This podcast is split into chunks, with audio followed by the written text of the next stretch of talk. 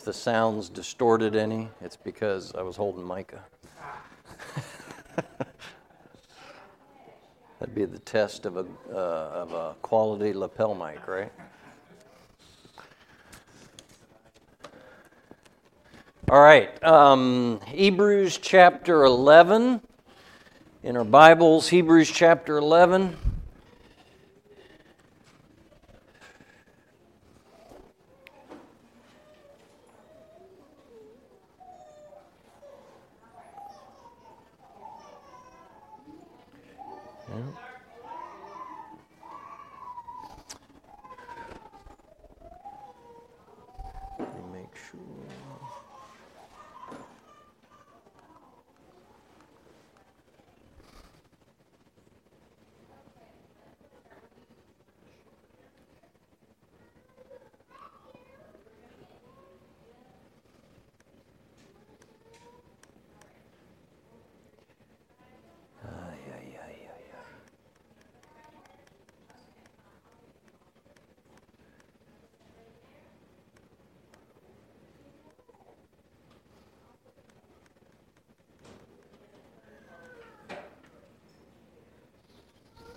All right, somewhere there we are.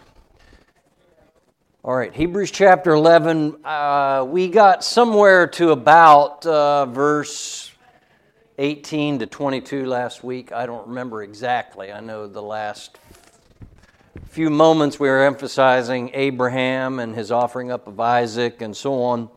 But remember, in the scope of Hebrews, this fits in chapter 11. Um, I called it here the diaries of faith because we're looking at the whole concept of past examples of faith.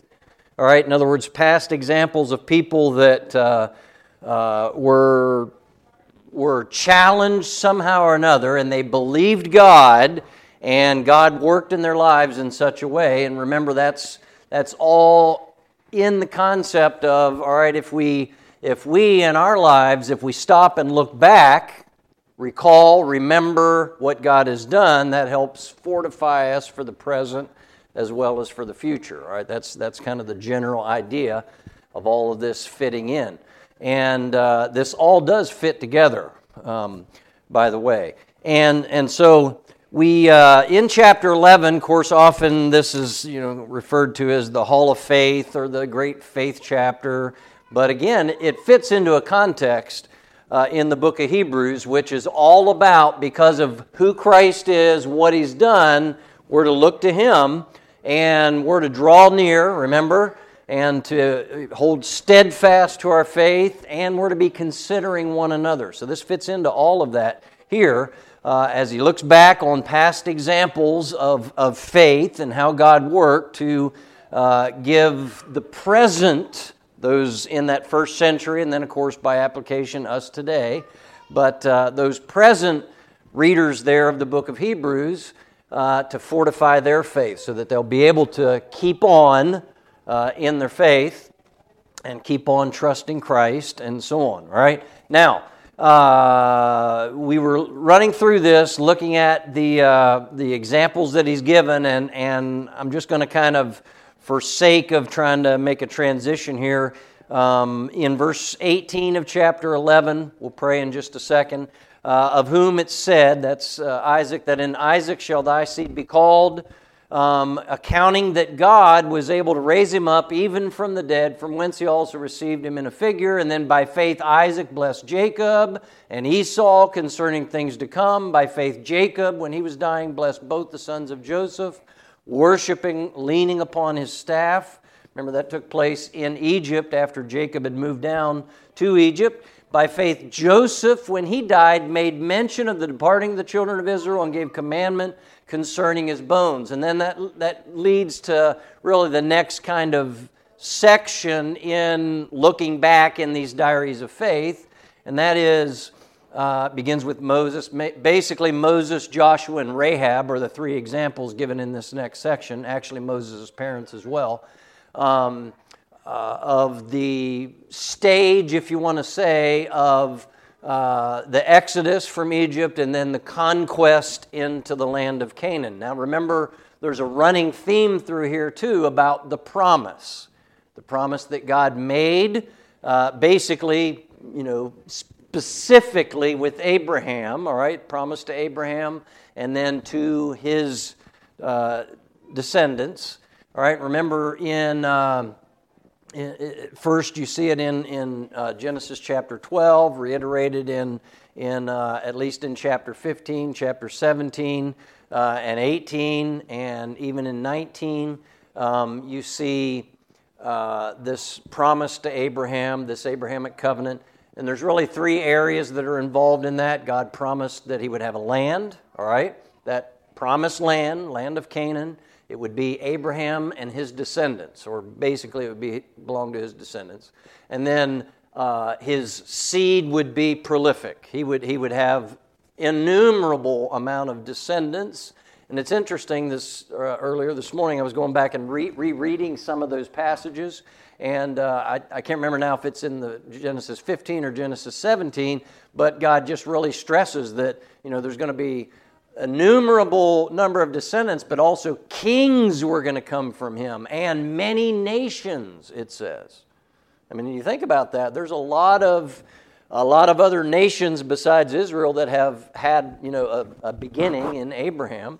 Um, and then, uh, so not just the land and the just, you know, innumerable descendants, but then specifically also, threaded throughout all of that is there is a special seed that is promised to Abraham, that there would be the seed of Abraham come. And the book of Galatians uh, hits home on that a lot and specifies okay, that seed individually is, of course, the Lord Jesus Christ. And that special promised one.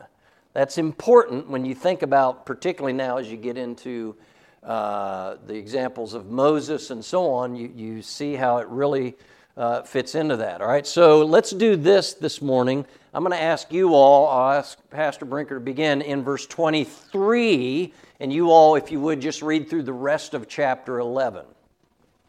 By faith, Moses, when he was born, was hid three months of his parents because they saw he was a proper child, and they were not afraid of the king's commandment.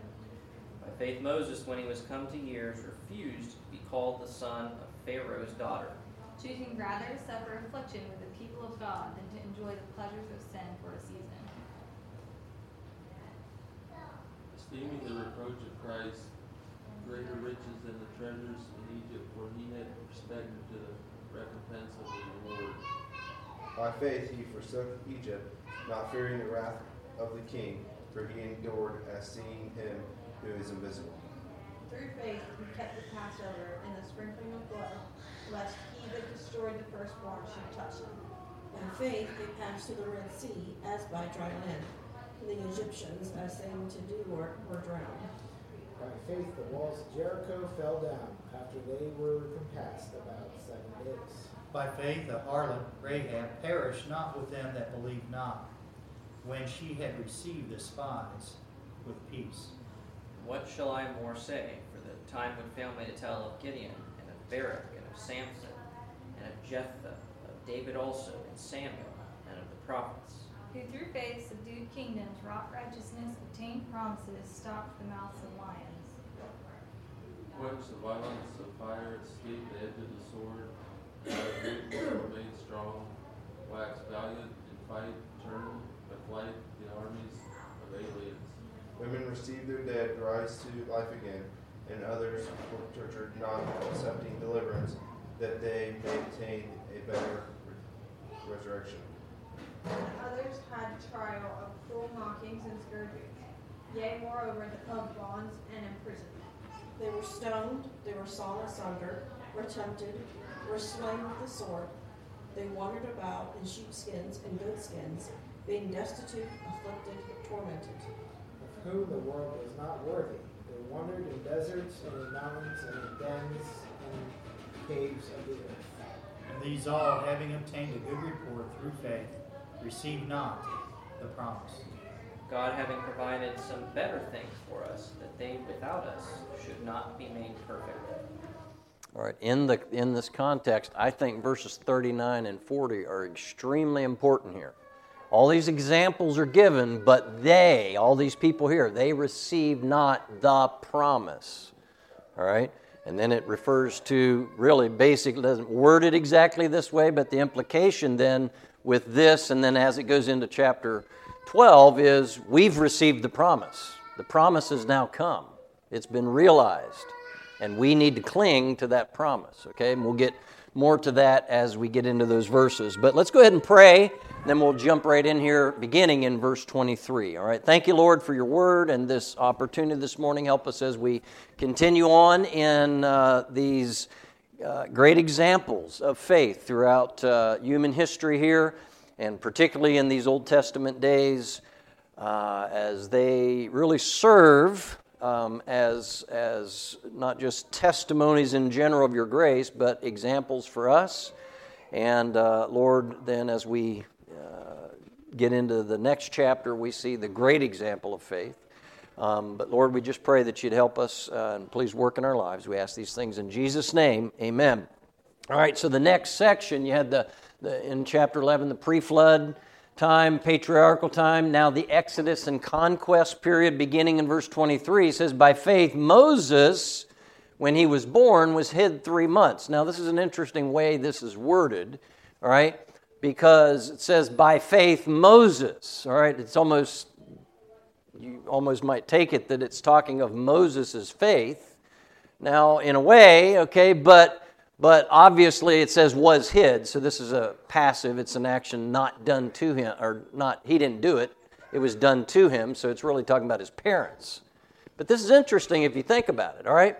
If it was by faith, based on everything we've talked about in the last weeks, if it was by faith, what does that mean?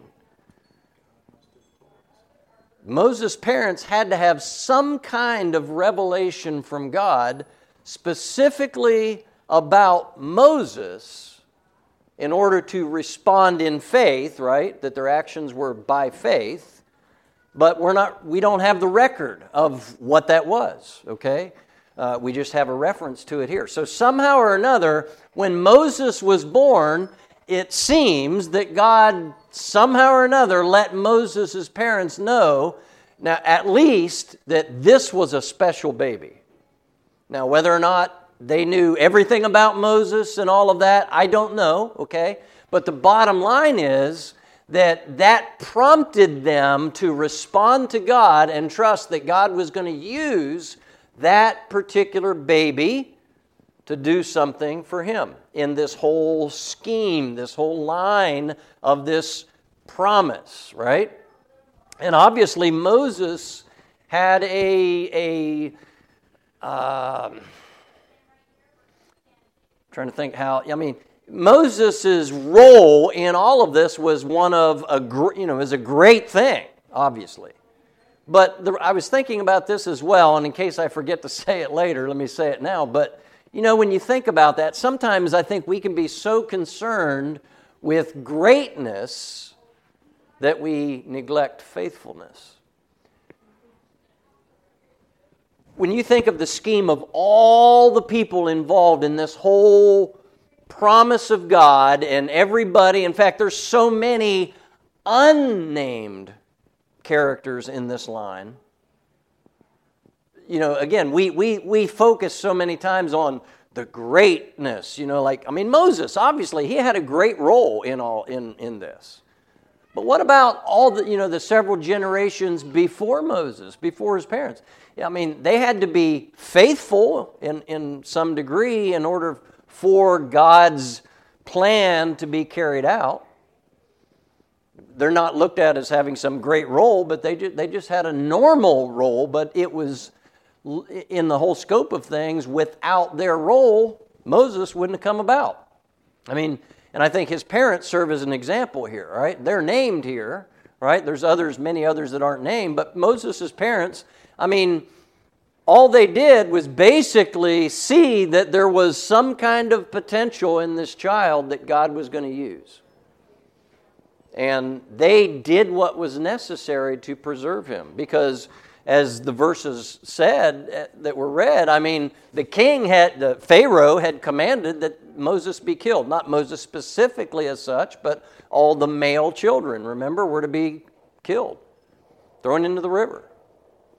Now, I think it's interesting, too, in the way in which Moses' mother uh, did preserve his life. She did cast him in the river.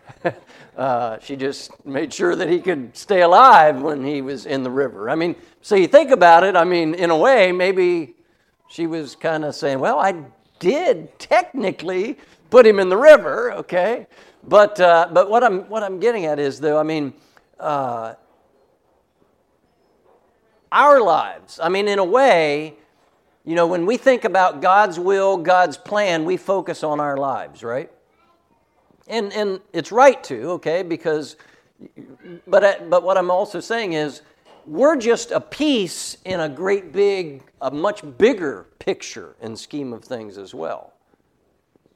And we, we, you know, we, we need to keep that in mind as well. All right, so let me, let me move on here so we don't, don't not get anywhere this morning. But uh, so in this, in this next period, this, the Exodus, the conquest into the land of Canaan, you have a partial procurement of the promise. All right, God had made a promise, and it seems like throughout that whole patriarchal time, it was simply just a promise. They didn't have any reception of any of the things that God had promised, really, except Abraham did eventually have Isaac as a son, right? Although in, you know, Isaac really wasn't the focus of that promised seed. He was a step in it, but he wasn't the fulfillment ultimately of that. All right? And so, but when you get to this point in time, you see now through the exodus from Egypt and then going into Canaan eventually, although Moses didn't lead them into that, Joshua had to. But you see the now get partial receiving of what God had promised. All right, so the next stage in this. So Moses' parents, they hid him for three months. It's interesting, it says by faith, but then it says because they saw he was a proper child uh, and they were not afraid of the king's commandments. So in other words, their faith or their faith in God, and I think you can maybe even say it this way they feared God. In a general sense, they probably realized it was wrong to kill their son. Okay?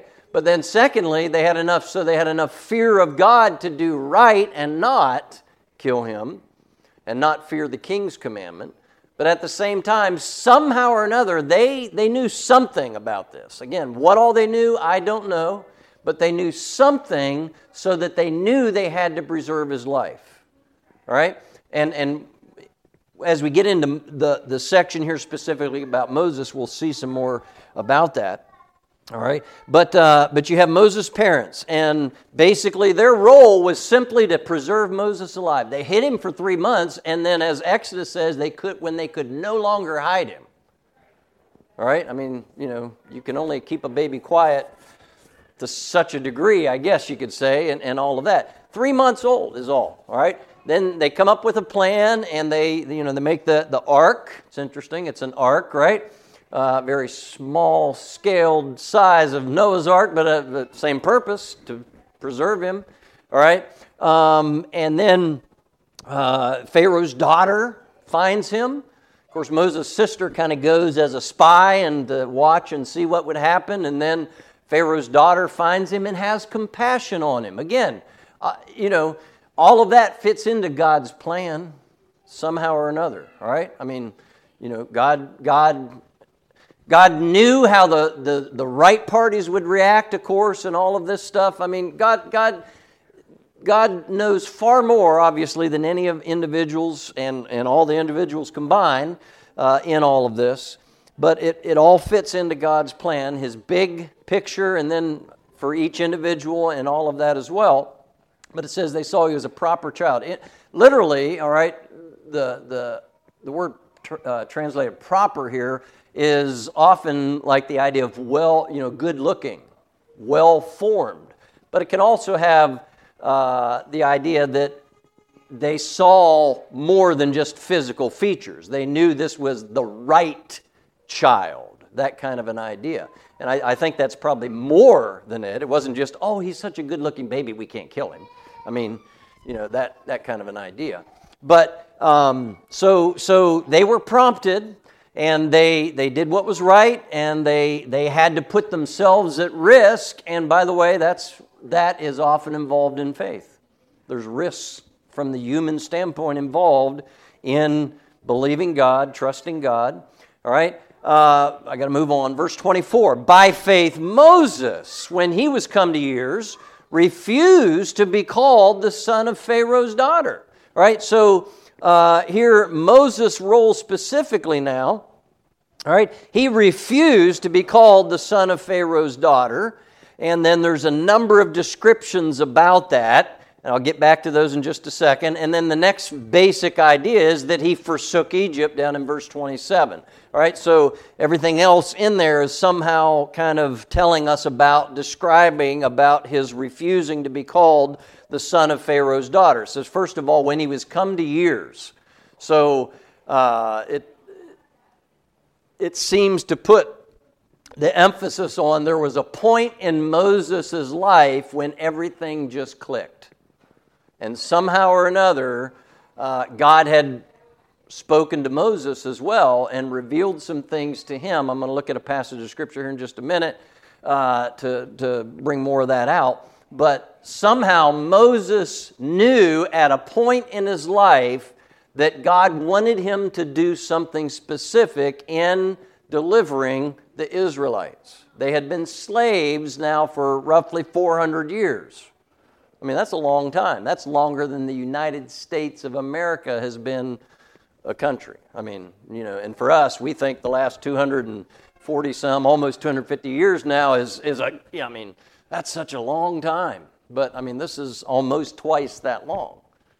So this is, this is the Israelites' existence, what they've known for hundreds of years.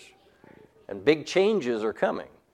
But Moses again, somehow he came to realize this. We, and God had a, somehow or another, God was revealing something to him. We don't know all the details of that again, but it says when he was come to years, and it says that he, in, involved in this decision to refuse to be called the son of Pharaoh's daughter, involved in that, he was choosing rather to suffer affliction with the people of God. I mean, this is amazing what all's in, involved here. He knew, all right, in order to make this, he was putting himself into a position where he's identifying with the slaves instead of the, the, the captors, the taskmasters, the people in charge. And he's choosing rather to suffer than to enjoy, as the verses say, the pleasures of sin for a season. And he esteemed, this is interesting here. Um, which verse is it here? Uh, verse 26 esteeming the reproach of Christ. This is how the Bible words it here. This is amazing. Again, it, t- it tells me that Moses understood far more about this than what the book of Exodus presents to us. Okay? Because the, the purpose of the presentation in Exodus is basically just giving you history. This is you know, history of what happened. Now we see places in the New Testament that go back and fill in some of those details that we don't know about from there, just like in the case with Abel and so on that we saw before. All right, so by faith, he, he understood all this and he esteemed the reproach of Christ greater riches than the treasures uh, in Egypt. Somehow or another, Moses understood this was about a promised one, Christ. All right? Um, it, this is amazing when you start thinking about all of these things. So, uh, and he had, the next basic description is, here is he had respect unto the recompense of the reward. And so all this again has to do with this promise, this promise, this promise. Um, and then verse, uh, so he forsook Egypt not fearing the wrath of the king, for he endured as seeing him who is invisible. Through faith he kept the Passover and the sprinkling of blood, lest he that destroyed the firstborn should touch them. Again, there's a whole lot involved here, but for sake of time, we got to pass over some of this. Uh, the next verse, by faith they passed through the Red Sea as by dry land, which the Egyptians essayed to do, were drowned. All right? All of that. And then Joshua comes into the picture here, verse 30. By faith the walls of Jericho fell down after they were compassed about seven days. Verse 31 By faith the harlot Rahab perished not with them that believed not when she had received the spies with peace. Uh, it's interesting in, in the book of uh, Joshua, there, when you go back and you read that about the spies coming to Jericho, Rahab tells the spies, We know how God delivered you all and how He opened the Red Sea and all of this. And think about this that was 40 years before that because the 40 years in the wilderness. I mean, so the, the, the inhabitants of the land of Canaan seem to remember the acts of God more clearly than what the Israelites did, who were the ones who experienced them. I mean, kind of interesting there. A lot of side lessons, if you want to say, involved in all of that.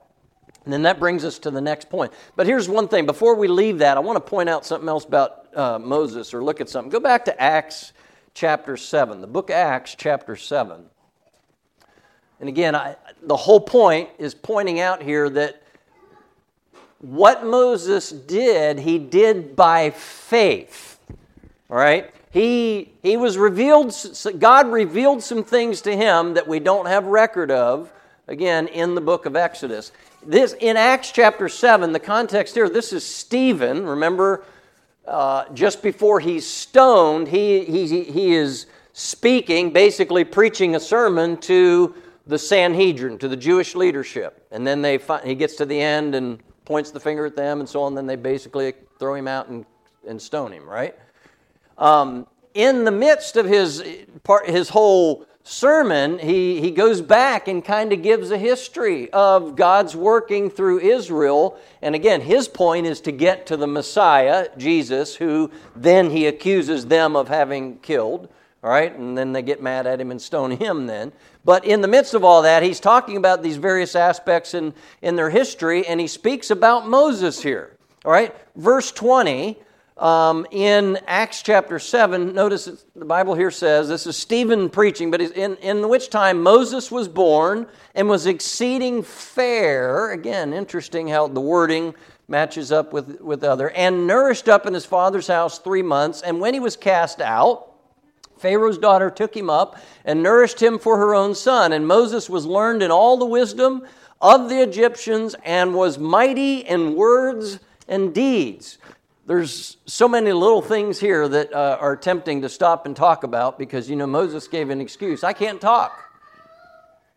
According, according to what Stephen says, and we would say it's in court, included here by inspiration of the Holy Spirit, so it would be true that Moses he was mighty in words and deeds. All right, he was he was. But anyway, uh, I think there's reasons why Moses said what he did in the desert. All right, but anyway, it says when he was verse 23, when he was full 40 years old, it came into his heart to visit his brethren, the children of Israel. It came into his heart. How did it come into his heart? just pop into his heart one day with no i mean obviously god's at work here god's been telling moses something all right came into his heart to visit his brethren the children of israel and seeing one of them suffer wrong he defended him and avenged him that was oppressed and smote the egyptian for now notice verse 25 for he supposed his brethren would have understood how that god by his hand would deliver them, but they understood not. This is when Moses was still in Egypt. He's 40 years old. This is before he goes to the desert for 40 years, and then God sends him back. So, according to, to what Stephen says here, at this point, he knew that God was going to use him to deliver Israel out of Egypt. He just went about it the wrong way. I mean, obviously, it wasn't God's timing yet. And I mean, there's so many lessons in this, obviously, but, but Moses understood this. And again, it sheds more light. What I'm getting at is it sheds, it sheds more light on the two words in Hebrew, Hebrews 11 by faith. Moses did this. So God had been working in Moses' life far, way before the burning bush experience. All right? And we just don't have record of all of that. But God was working, somehow Moses understood from God that God was going to use him to deliver Israel. He just, it seems that, it would seem, he, he just preempts God's timing here and, and kind of takes matters into his own hands and, and so on.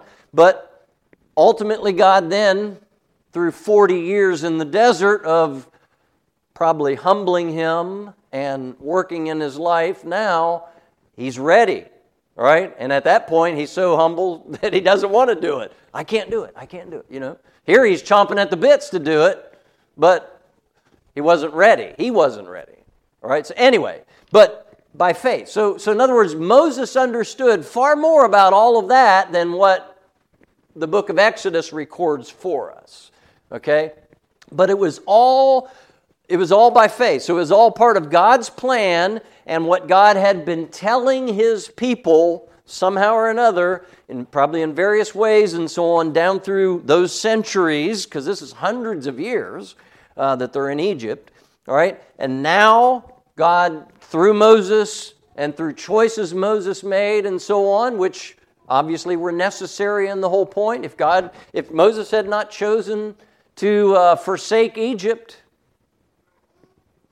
very likely he never would have been the one that lead to lead the Israelites out of the land. I mean, you know, again, there's there's so many what ifs and all that we can ask. I mean, God may have done something different to get him ready for that. But but the point is, it was by faith. All right. So now let's go back to Hebrews 11, and uh, we see the next section here, verse 32 through 40. Um, and just call I just call this the judges, kings, prophets, and following, because it's kind of just like a summary of the rest of the Old Testament after you know Moses and Joshua's day, all right, which is a lot of history. uh, but but again, it's just it's just lumping a bunch of things in together, all right. And but when this comes to the scheme of things and the promise, now they are living in the promised land at this point, all right? Because after Joshua's day, that's when they went into the promised land. So initially there was just a promise to Abraham that, you know, then they had to endure 400 years of slavery, and uh, partly probably because God was working in the Israelites, but partly because God was also allowing things to ripen in the promised land with the Amorites. Remember, God told Abraham before it ever happened that the, his, his descendants were going to be slaves for 400 years because the iniquity of the Amorites was not yet full. So God uses Israel as an instrument of judgment on those heathen nations now and uh, brings them into the land. And then once they're in the land, again, they never fully obeyed God and got rid of all the descendant, you know, the, uh, the people there and all of this stuff. But, and that, that came back to haunt them numerous times. Uh, but the point is, what you see in, throughout this whole rest of this period is they're living in the land, but they're also struggling in that. It was not just some great life of ease. I mean, they were constantly struggling. And uh, both internally, because you see the kingdom dividing, you know, after Solomon, and I mean, both internally and then, of course, with the people around them. But in, in just summarizing all of that, the writer of Hebrews says here in verse 32 And what shall I more say? For the time would fail me to tell of Gideon, of Barak, of Samson, of Jephthah, David, also, and Samuel, and of the prophets. Now, God is, is leading the writer here to write these things, but it's almost as if, from the human standpoint, the writer's just like, uh, you know, just thinking of a few names randomly here to put in here right? Because he doesn't really say a lot of specifics about them. And note if you if you look carefully at the names, the names that he does list here are not in a chronological order. They're kind of mixed up here uh, through this. But he, he does mention uh, six or so names here Gideon, Barak, Samson, and Jephthah. These are four of the judges during the, the period of the judges. And then he says David and Samuel. Of course, Samuel came before David, but Uh, Samuel was a great prophet, used of God. Also, in a way, you could say he was the last judge, but Samuel is the, is the, is the person of transition between the period of the judges to the period of kings. And uh, of course, Saul was the first king uh, in Samuel's lifetime, and then Samuel anoints David because Saul had sinned and, and God had cut off his, his line uh, and so on. And then basically the prophets, he, he says at the end of verse 32, and of the prophets, numerous, numerous names could be there. Do you realize there were many more prophets than what are ever named in the Old Testament as well? Because even, you know, the Lord Jesus and, and others, they refer back and they say, and all the prophets. I mean, there, was, there were a lot of prophets. God only recorded the, you know, his words through some of them that we have in the Bible. But there were many, many, many other prophets and, and men that God used. And, and it's interesting, again, you think about that. We don't know their names, but God does, and He's got record of all of that. And, um, and then all of these, okay, notice they received not the promise. And the idea is that not yet. The promise hadn't come yet, is the idea. There in verse 39. And all these having obtained a good report through faith, they were faithful, but they didn't receive the promise yet because it wasn't time. And as Galatians chapter 3, verse 24 says, in the fullness of time. I think I got the right verse. I might have the verse number mixed up there.